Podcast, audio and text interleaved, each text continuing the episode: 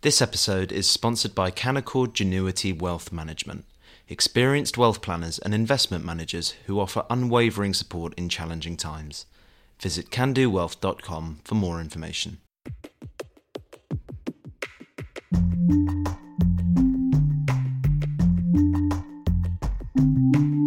Hello, and welcome to the Edition podcast from The Spectator, where every week we look at three pieces from the magazine with the writers behind them. I'm Lara Prendergast, The Spectator's executive editor. And I'm William Moore, The Spectator's features editor. On this week's episode, we'll be talking about Putin's threats of nuclear war, the violence breaking out in Leicester, and whether polyamory is the way forward. First up, for his cover piece in this week's issue, Paul Wood asks whether Putin will push the nuclear button in order to save himself. He joins us now, along with The Spectator's assistant online editor, Lisa Haseldine, who has this week been speaking to some of the 70 Russian councillors who have signed a petition calling for Putin to be removed from office. Paul, we're recording this on Wednesday afternoon, but this morning the Russian president issued a statement saying that he's not bluffing when it comes to using nuclear weapons, as well as calling up 300,000 reservists to fight in Ukraine. So I'm afraid my first question is is rather a heavy one. Are we heading for nuclear war? There's no yes or no answer to that, is there? He's probably bluffing. It would take a madman to actually want to instigate nuclear war between Russia and NATO. But just in case we didn't get the message in Putin's dramatic, almost slightly unhinged speech, we had people like the editor in chief of Russia Today, who's a Kremlin mouthpiece, saying, We either win in eastern Ukraine or we have nuclear war. There is no third option. Um, everything about this speech was dramatic. First of all, it didn't happen on Tuesday night as advertised, and all sorts of rumours were flying around. Putin was ill, Putin had been deposed. The best interpretation I had of the delay was that he had wanted to call for a full mobilisation, but some of the technocrats around him, and I believe the governor of the central bank resigned perhaps because of this, said, hang on a minute, the economy is already tanking. You will completely destroy it if you have a full mobilisation. So perhaps Putin isn't fully in charge, and perhaps people are starting to tell him bad news to his face. Anyway, much later than expected, he comes on and says in so many words to NATO, Watch out, we have nukes and we're prepared to use them. Now, if you look at what Putin said over many years, it's always been a doctrine of no first strike, no first use. So is he remaking Russian nuclear doctrine on the hoof? Maybe yes maybe he can square it with his previous statements in that he's also said that if there was an existential threat to Russia and an existential threat to the state, whether from nuclear weapons or from conventional weapons, then Russia would consider its nuclear arsenal to be a legitimate thing that it could use. So we've, we've seen a series of, of kind of people have to sort of understand the, the kind of alternative reality that Vladimir Putin and his supporters are living in. They're going to make eastern Ukraine part of Russia.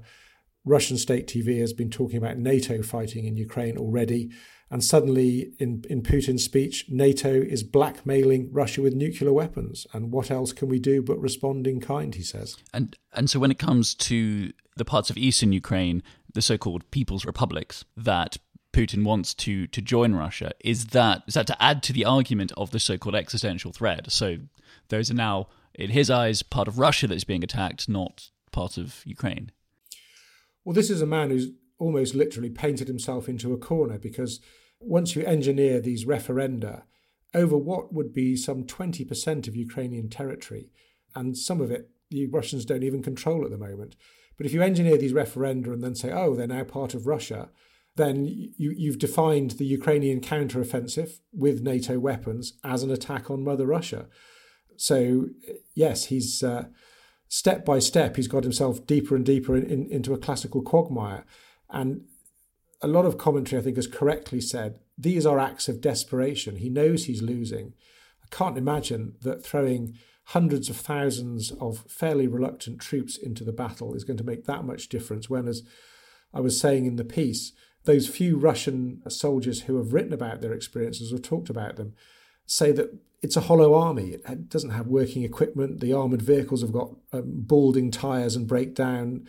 There isn't enough fuel for the tanks. They, one report I saw talked about Russian soldiers going into battle with six bullets each. There is an awful logic to, to Russia moving towards, if not strategic missiles, then tactical weapons, because it doesn't have the conventional forces to fight this war. And if Putin is going to make these belligerent noises, what else has he got? It's extremely worrying. Lisa, in this week's issue, you speak to some of these local councillors in Russia who've who've bravely signed this letter in protest at, at Putin's action and have spoken to you, which also seems quite quite brave of them.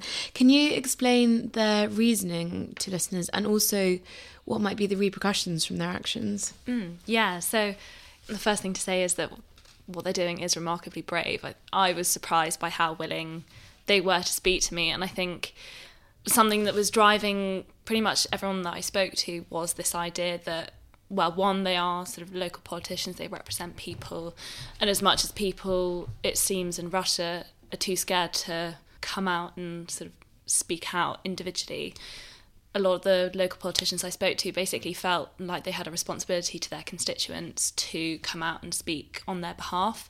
One of the things that they were really concerned about and continue to be concerned about is basically the effect that this war is having on Russia and on sort of Russian society.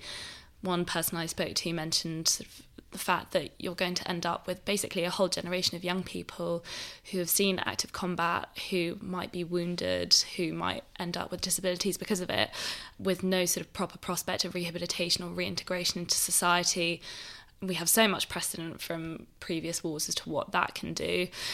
There are also obvious points about the economy and also just, I think, a general sense that a lot of Russians feel that they do want to be part of the world and not be sort of pariahs alongside Putin in this and essentially feel like they have to speak out because they can't simply sit by. But for them, it is obviously dangerous to do this. And at the moment, several of the councillors I spoke to had actually been fined last week, sort of in the region of about £700 each for the fact that they had signed this letter that I mentioned in my article addressing the State Duma with a plea to consider impeaching Putin. So, according to current laws, that is considered to be discrediting the authorities. Of course, if they continue to speak out or take part in some sort of protest, they do also run the risk of ending up in jail or further fines. So, yeah, it's dangerous. And of course, that is only what I guess is codified as law. There's nothing to say that more ominous things might not happen to them, or I hate to say that, but you know, it, it is dangerous that the fact that they are speaking out. And Paul, what do you make of the challenges Putin faces back home as well as in his wars abroad? I mean, there's been speculation by some in the West that the Russian Federation may even break apart if the war continues to go badly for, for Putin. Do you think that's a probable outcome? It's a possible outcome. Uh, I covered Russia's last misadventure in Chechnya, the war in 99 2000. And you had this incredible phenomenon Russian mothers and grandmothers getting on trains to go and hoik their sons, their conscript sons, out of the front line in Chechnya or coming back and openly voicing their disgust with the war because of the deaths and injuries among their boys. And we've the CIA says we've now had 80,000 Russian casualties in this short war in Ukraine, 40,000 plus dead, another 40,000 or so injured. You have to think that must be having an effect on the support for Vladimir Putin at home, despite the fact that he controls most of the Russian media and state TV it's families and neighbours talking about these losses and talking about funerals they've been to. It has to be very damaging. And a lot of people who follow the Kremlin very closely are just wondering why there hasn't been some kind of coup, that he hasn't been replaced by the Russian version of the men in grey suits. Of course, the much larger consequence of this war might not be Vladimir Putin's demise, but as you say, the demise of the Russian Federation. Uh, it's this huge, essentially, it's a colonial empire there are, I'm told, 190 different ethnic groups, and a lot of them in the past have decri- tried to declare independence, would probably like to do so again, and must know now that there is no army to send against any independence movement in Chechnya or Dagestan or Ingushetia or in the far flung regions of Siberia. So there is a, a, terrible logic to the breakup of Russia. A lot of people expert in these things think it's going to happen, and in that famous phrase, it would happen slowly at first and then very, very quickly. Lisa, in your piece, you talk about how difficult it is for Russians to admit their doubts to each other, and partly because of all the self censorship and obviously the fines and prison sentences that exist. But do do you get the impression that people are starting to kind of feel like they've had enough of this, and that there's going to be some sort of not necessarily a coup, but some kind of uprising against what's going on? Yes, I'm hesitant to say a definitive yes, but yes, I do think that momentum of some sort is building. I think the impression I've got from local councillors that I have spoken to is that, well, for one, they've told me how how much support they've received privately in the wake of sort of going public with this letter and petition. So there clearly are a lot of people in Russia who don't support this war, who are getting fed up, and who essentially until now have felt too scared to speak out for whatever reason. I think we still have a way to go necessarily before some sort of coup were to take place, but even in the wake of this announcement by Putin about partial mobilization, I've heard from speaking to people that there will be protests going on in some major cities. How many people turn up is a different matter, but the willing, I think, is there. And, and Paul, just to finish on, what should the West and I guess NATO's response be to Putin's threats? Should they react or should they call his bluff? I suppose we have to ask, as with every foreign question, where does our vital national interest lie? And I think, above all, we have an interest in not turning the British Isles into a smoking radioactive crisp. He's probably bluffing, but there may be a point at which support for Ukraine becomes quite difficult. Every foreign problem since the end of the Second World War in, in Britain, has, in the debate that surrounds it, has been defined as Munich. Ukraine might be Munich in the sense that had Putin had an easy and quick victory, he may have started looking at the Baltic states where there are Russian minorities, and therefore arming the Ukrainians by Britain, by the US, and others seemed like the right thing to do. We're now approaching a very, very difficult moment where, as I was saying, Putin has been backed into a corner. So, how far are we prepared to go in that support? Will we risk a nuclear exchange beyond Ukraine's borders? For this reason, a lot of people are pushing the Ukrainians to negotiate. Having spoken to a lot of senior Ukrainian officials, they are not going to negotiate, not unless there is an ultimatum from the West that all support will be withdrawn. And they, along with our Prime Minister Liz Truss, want not just the Eastern Territories back, but Crimea, where, having been to Crimea a number of times, I think there is genuine support in Crimea for union with Russia. It was only given to the Ukrainians in the 1950s by Khrushchev. There are a lot of Russian speakers there. But the Ukrainians are adamant they're going to get everything back, including Crimea. So now we're at this very difficult moment. Do we push for talks or do we push for a Ukrainian victory? The Americans have been very carefully calibrating their response. The debate in, in the US now is about whether to give Ukrainians long range missiles. Putin has started using long range missiles against Ukrainian infrastructure, against power stations and things that they really need. The Ukrainians want to hit back, but if they start dropping missiles over the border in Russia, that will be an attack on Mother Russia and into this incredibly dangerous escalation that Putin has threatened. So I don't know what the answer to this is how far this very carefully calibrated support should go. But I think we should always keep in mind that the, the stakes, as Mr. Putin reminded us in his speech, are of the very highest here. Thank you, Paul and Lisa. Next, in the magazine this week, Douglas Murray, in his column, has written about the sectarian violence we've seen erupting in Leicester over the past month. The journalist Sunny Hundal and research analysis specialising in race relations, Dr. Rakib Ehsan, join us now to discuss. Sunny, could you start by giving listeners a sense of what exactly is going on in Leicester and, and why the violence has erupted now? So basically, the violence in Leicester, you could argue, had longer roots going back. I mean, you can go as far back as you want. 2014 is when the Indian nationalist government got elected in India. That has led to more attacks on minorities in India, Christians, Muslims and Sikhs. And as a result of that, there's been more tension over here. You can even go back as far back as partition if you want to and say that was a turning point in uh, relations between Muslims and Hindus getting worse. But to be honest, I don't think there's there's any point in doing that. It all started off with a cricket match this time round on the 28th of August when these India fans went around shouting slogans against Pakistan, but also quite overtly religious slogans, Hindu religious slogans. So they kind of injected this religious character into these this conflict quite early on, and then beat up some person who was supposedly anti-India.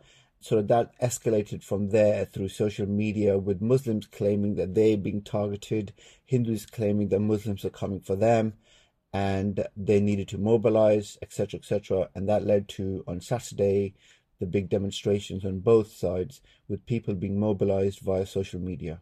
And Rakib, what do you think of, of Sunny's point of the, the origin of the disorder there? I mean, you've described the causes of the violence to be a mixture of domestic and international factors. Could you could you explain a little bit about what, what you mean? Well, I agree with what much of uh, what Sunny has said. Leicester traditionally has been viewed as a paragon of social cohesion, multicultural success story. But I do think that the local political climate there has changed in recent times.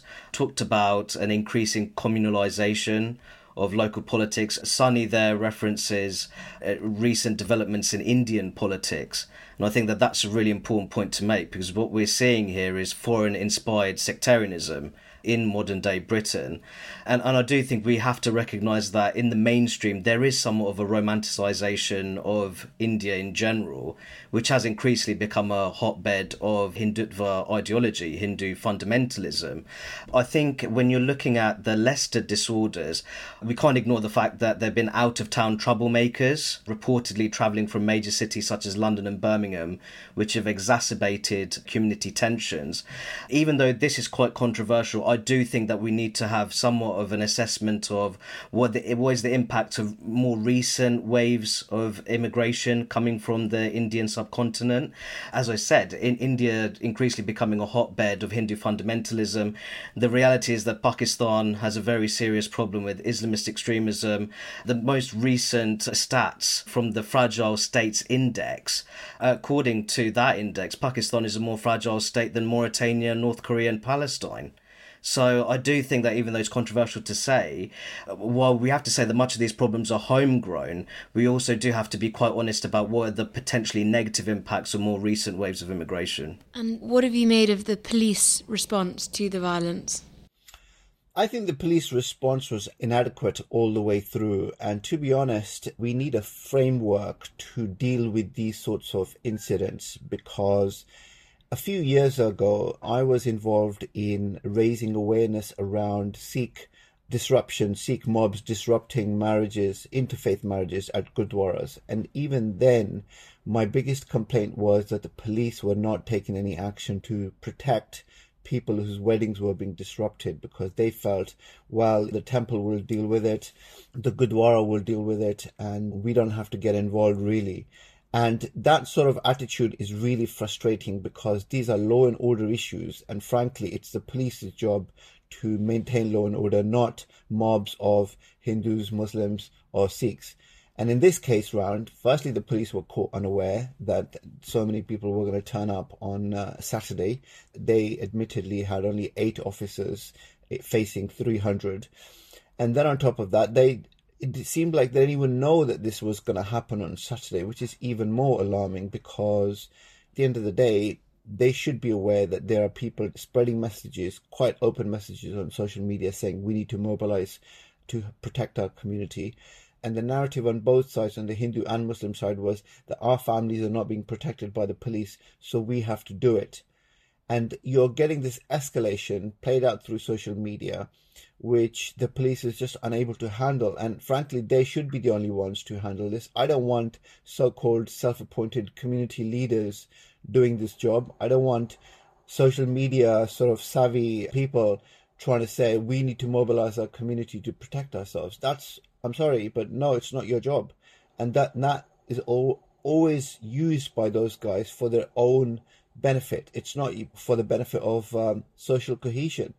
So all these factors are coming into play to make this whole situation worse. The police were unprepared. All these social media people wanted to make a name for themselves and wanted to mobilize people behind them. And that made the whole situation far more toxic. Do, I mean, do you think, Sunny, it's fair to say that the police might be nervous of involving themselves in the violence given the religious nature to it? Possibly. I think that there is also this attitude that local community leaders can deal with when a, a, disturbance has religious overtones. And they don't seem to understand that these so-called community leaders don't firstly have that much sway over the youngsters as they think they do and secondly the the fact of the matter is that these people are in it for themselves these guys like Mohammed Hijab who are running around making all sorts of incendiary speeches they're doing it for themselves. They're not doing it for the community or for social cohesion in general. They want to make a name for themselves on YouTube and Twitter and elsewhere. And so the job of the police should have been right from the start to say we're going to clamp down on any protests which are taking place outside of places of worship. And if there's a mob coming be aware that we will arrest you. And i'm shocked that on monday when there was a protest outside smethwick a religious a hindu religious temple in smethwick birmingham that the police did not arrest these people by the busload because i knew there was a poster going around I could have predicted that these people were going to turn up. I'm shocked that the police didn't. And then these protests are not going to stop unless the police take a hard line against them. Mm. Do you, do you think, as Douglas suggests in his piece, that the mainstream media have either not followed the violence fully or have not got to the bottom of what's really going on? Do you, do you think there is some truth to that? Or is it just this case of a lot of this happening during this country's period of mourning for the Queen, where, where there was other other news that was pushing things down the agenda. I wouldn't be in the business of hiding behind Her Majesty's departure when it comes to matters as important as this. Uh, if, if truth be told, I think I think there's certain sections of the media they adopt, in my view, an uncritical view of diversity. And I think that's where the nervousness comes from when it comes to inflame the inflammation of uh, social tensions between ethnic and religious minorities in urban inner city areas. I think that Sunny makes an excellent point where there's this tendency to outsource law and order responsibilities to uh, social community leaders, uh, and he and he makes a great point that many of these community leaders may not have much influence, and some of them really don't have social cohesion at the heart of their activities either. I, I, I've made a point that many of the community leaders which have been empowered in recent times they tend to follow narrow group based interests, not even the mainstream interests within their own ethnic or religious minority group, instead of uh, looking to cultivate cohesive civic identities in their local areas. Looking at what took place in Smethwick, to my understanding, there was one solitary arrest which was made in, in response to that, which I find absolutely remarkable. I believe that is Sandwell Police, which is responsible for what takes place in that particular area. We saw a wave of masked men descending on the Durga Bhawan Hindu center. And, and I think that much of that came from material that was being disseminated on social media. Supposedly, this temple had invited a notorious hate preacher from India, Sadhvi Ritambara. But even if that was the case, that is not an acceptable response to something like that. We have numerous democratic and political rights where you can demonstrate robustly without resorting to such forms of intimidation. And I do think there that the police response, I think in terms of intelligence, I think I'm surprised that the police couldn't see it coming. But then the police response to what was taking place was uh, somewhat weak.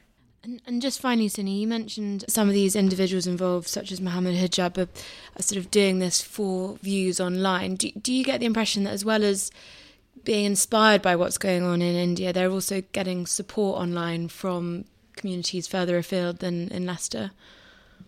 Yeah, absolutely. They are doing this for a global audience in many cases. They're doing this to build up their own brands. And I think that element is underexplored in this whole phenomena because everyone is turning this into either a clash of civilizations or it's turning into, you know, we're importing ethnic violence from India and yeah, there is an element of that, but this country had like what decades and decades of uh, Protestant versus Catholic sort of tension as well. So let's not get ahead of ourselves as if like the UK never had ethnic or religious tension before these ethnic minorities came along. I, I found that bit of Douglas Murray's article completely ridiculous. Like, you know, this Britain was not a peaceful haven before immigration. So let's not kid ourselves. And what we've got is a situation where lots of people are basically trying to make a name for themselves, and it's in their interests to disrupt community relations. It's in their interests to rile people up in order to mobilize them behind them, you know, and that's what's making this whole situation worse. So, like I said, the social media stars who've descended on Leicester from outside, but in fact, also the Indian media's role is underplayed here. The Indian media is notoriously sort of right wing and in support of Hindu nationalism. And what they do frequently is they take little clips of information from the UK, turn it into something completely different over there.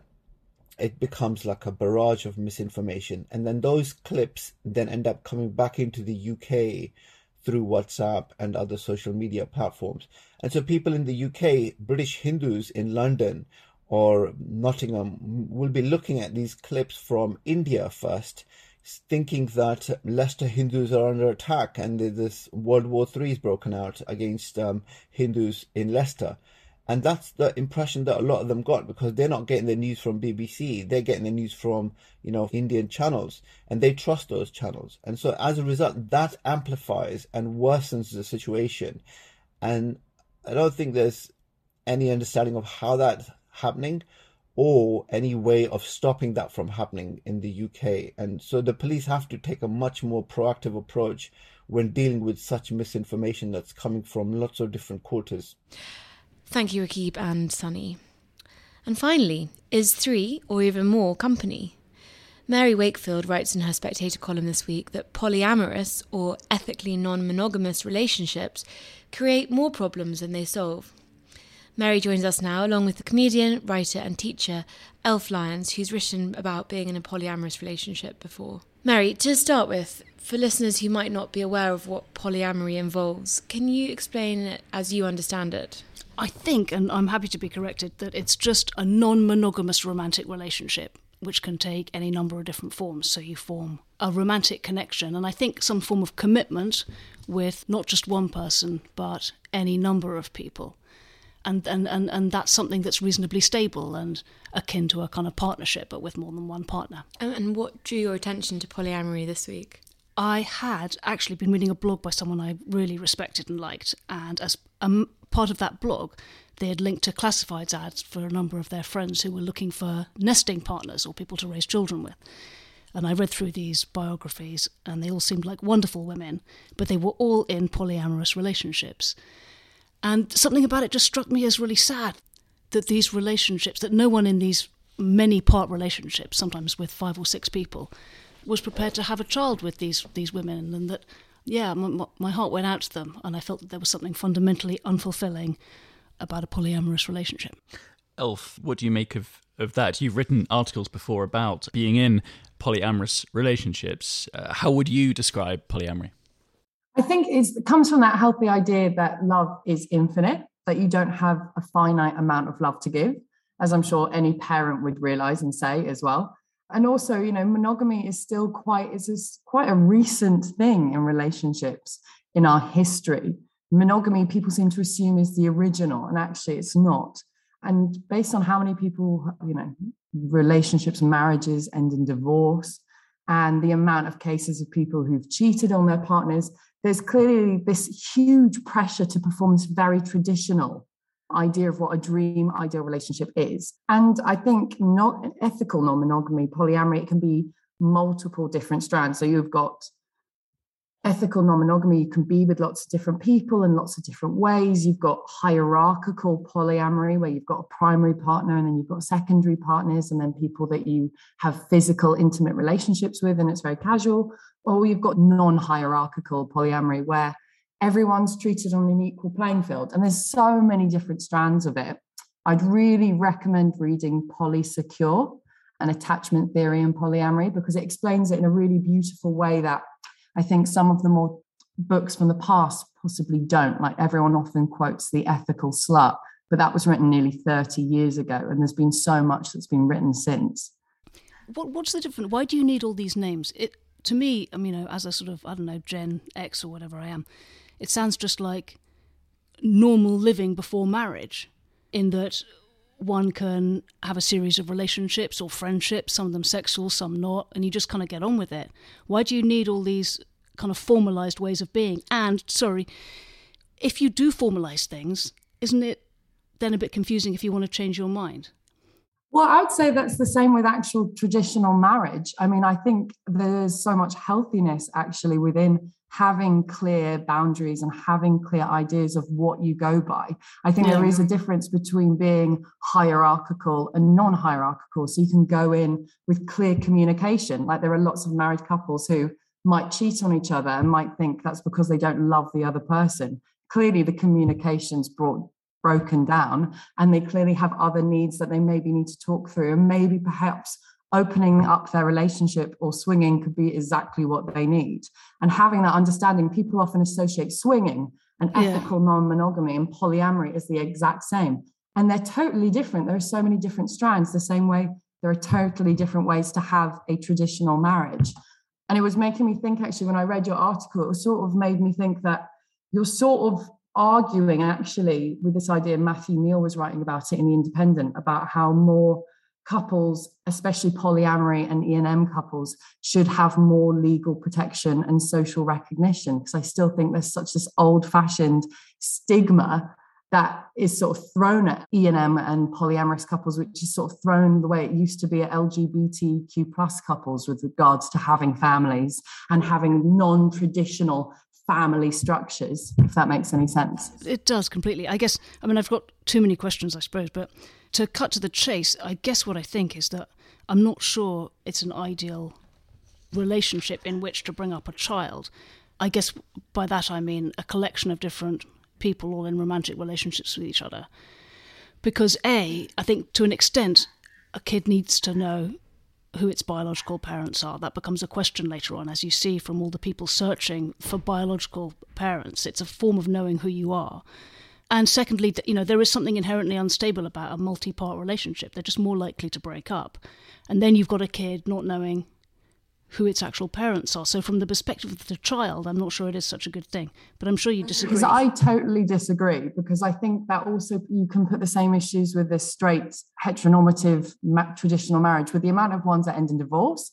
The amount yeah. of relationships single parents bring up children fantastically successfully with yeah, lots of it, different family members. Like yeah. it takes, I do believe in the idea it takes a village to raise a child couples, you know, a single parent or children of divorced parents who will then meet the many or maybe a few of the different those, partners those their things, individual the, parents those things can be i think there are loads of different ways children are constantly faced with different people who aren't their traditional birth parents yeah. but they still have very happy upbringings. And i think any environment which is encouraging communication and honesty is a really healthy one. Also it's sort of i think when i was reading your article and you can i felt like it put so much pressure on the women or the idea that men in polyamorous relationships or men in general aren't willingly wanting to go into these setups yeah. i think having known and know many polyamorous couples with children and many adults who were brought up with parents who were openly non-monogamous who all were open i think it's quite an outdated idea to think that if a child is from any environment or brought up in an environment which is not that very traditional 1950s one parent one mother one father that they're not going to be happy? Uh, absolutely not. I mean and of course the kids of divorced parents can be very happy and all that but that's not to say divorce is a good thing. It's a that's a false kind of argument i think so, but divorce, I think, can obviously, there's nothing worse than two people being stuck in a relationship if they're not happy. And the amount of people a, I know who said that they wish their parents yeah. had been divorced, but had felt pressured at that time not to, because there's this idea that if a relationship fails, you are a failure. I think what I really love about polyamory yeah. is the relationships I have with my partners or previous partners. And it's more like a belief system for me than necessarily always. Sometimes I'm in one relationship, sometimes I've been in multiple. Yeah. But my relationship and my communication skills with all those people have been brilliant. And yeah. I think there's a big difference actually with how poly people or E&M teaches you to deal with attachment and to deal with working through problems in a relationship that perhaps traditional monogamous structures have sort of been in, like there's this idea that you've got problems you keep it to yourself and you don't talk about it. And the idea that going to see a therapist is the sign of a failure in a couple. When actually it's really healthy to say i want this to work or i think there might be problems let's talk it out. Can yeah. I can I ask Elf a question that, that may be ignorant, and I apologize if it is, but from a sort of outsider perspective, looking at the idea of polyamory, are there problems that come about in terms of jealousy when you have some multiple partners involved? Is that ever an issue within polyamorous relationships? Is that a common issue in polyamorous relationships? Yeah, well, a lot of uh, so many of the writings we talk jealousy is a very natural thing. I think the key is how you communicate your jealousy and how you vocalize it, and also realizing it's not necessarily something to be ashamed about. And really, when we're jealous, it tends to be because something in our needs has been possibly overlooked, or maybe we're not feeling stable in certain parts of our life. So, like being really upfront, I know depending on where I am in my menstrual cycle, I'm going to be really jealous one week in comparison to the other. During my ovulation week, I'm the most confident woman in the entire world, and I don't feel any jealousy at all. But I know in one particular week in the run up, that is when I'm my most needy and I know that's probably the last time I'm going to feel feeling super confident to say to my partner, yes, you can go on this date with so and so, or yes, why don't we do this? But then I work a very different style of polyamory or ethical non monogamy to other people. And it's also like, it's like with consent. You can say yes to something and then you can go, actually, no, that's not for me.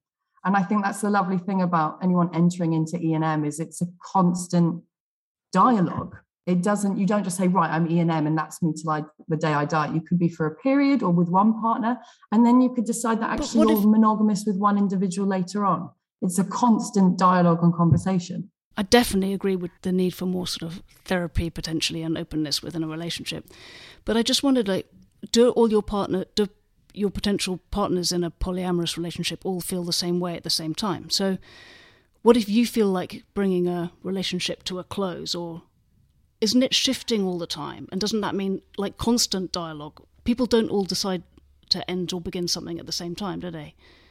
So, oh, but then same with any sort of relationship or any dynamic in a family, people in the family will all. But then you don't have something. Things, or some formalized. couples will be feeling different places, but that's okay. just I think the difficulty with being human. I don't think that's necessarily the issue with the relationship dynamic. Yeah, I suppose that's why I, in the first place, would wonder about the need to name all these things or formalize them and have rules because human life does just ebb and flow.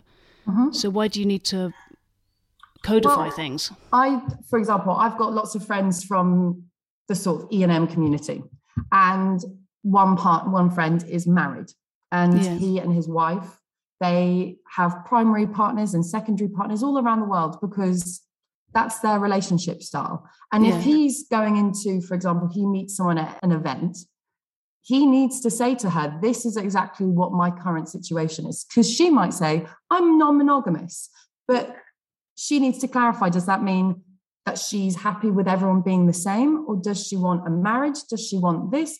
It's about making sure that everyone is, I think, on the same page. It's purely because, well, I think it's just respectful because the amount of people who just assume being polyamorous is just putting your keys in the bowl and having sex with loads of people. Mm. Like there's some strands of polyamory which are purely just about intimacy, but without the physical intimacy. It's about the emotional intimacy. Yeah. I, th- I don't really think there's any problems with the having different versions of it. And I think the more reading you do and the more you understand about it, and also the more people you know in the community, I think it's the most ethical way to go about it. Why wouldn't you want to know as much as you can about something that involves you loving so many people and, and you, being as considerate and as consensual as possible? And you then you you do have time to actually just experience life normally. You don't spend all your time talking about your different relationships. No, not at all. I mean, I work two full time jobs. You know, it's yeah. just at the end of the day, we've all we're all part of loads of WhatsApp groups. Yeah. I mean, it's just it's just voice notes, meeting, sitting down. It's like anything. I say to people who think about E and M or ethical non-monogamy, or they say I might be polyamorous. I'll say, how good are you at keeping in touch with all your friends? And if you're that person who's maybe not able to answer all your friends or give them the time, maybe what you're actually desiring is for you and your partner to go swimming or maybe you and your partner want to just be more confident sharing your fantasies or going to crossbreed or going to club verboten and just being a part of that environment. Yeah. If you are like i take my friendships really seriously the same way i take my relationships seriously. It's about knowing what you also emotionally in your attachment style what you can what you can emotionally put yourself through yeah. I think. And when i say put yourself through I mean, what because any relationship takes time and yeah. focus. I wouldn't just say it's not like Pokemon.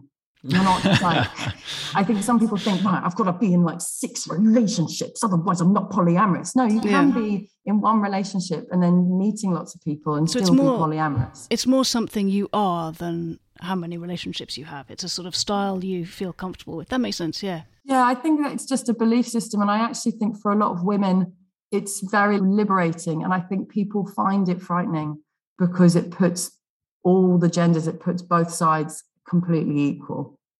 And I, I, I mean, I couldn't imagine living. I, the people I know, and I know lots of friends and family who are in that E and M world, they are so much healthier because of it. And I think actually the amount of people I know who've kept quiet about being E and M for fear of being like ostracized or treated as being sexually deviant, yeah. I think is something that needs to change.